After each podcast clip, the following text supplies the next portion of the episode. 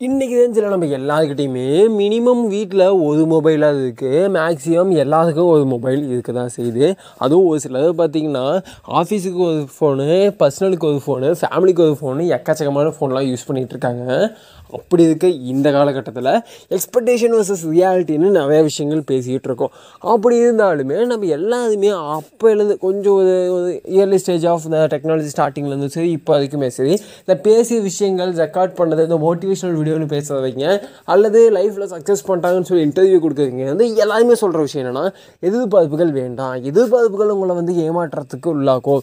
அப்படிலாம் சொல்லுவாங்க. ஆனால் அவங்க என்ன சொல்கிறாங்க கனவுகள் ரொம்ப முக்கியமானது. கனவுகளை நோக்கி நம்ம ஓடணும் அப்படின்னா நமக்கு வந்து நம்ம நம்ம எங்கே போகிறோம் அப்படின்னு நமக்கு ஒரு ஐடியா வேணும். பட் நம்ம இப்படி தான் போகணும்னு எந்த ஐடியா இல்லைனாலும் எங்கே போதும் அப்படிங்கிற ஐடியா வேணும். So that's why we we need a dream அப்படிம்பாங்க.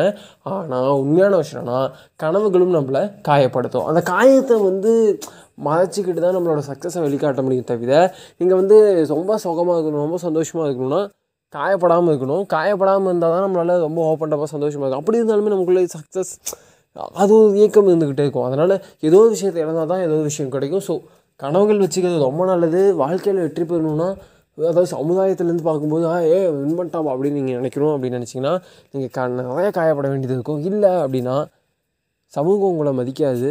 உங்கள்கிட்ட பணம் இருக்காது. ஆனால் உங்கள்கிட்ட பிடிச்ச மாதிரி வாழ்க்கை எஸ் அஃப்கோர்ஸ் முடியும்ல.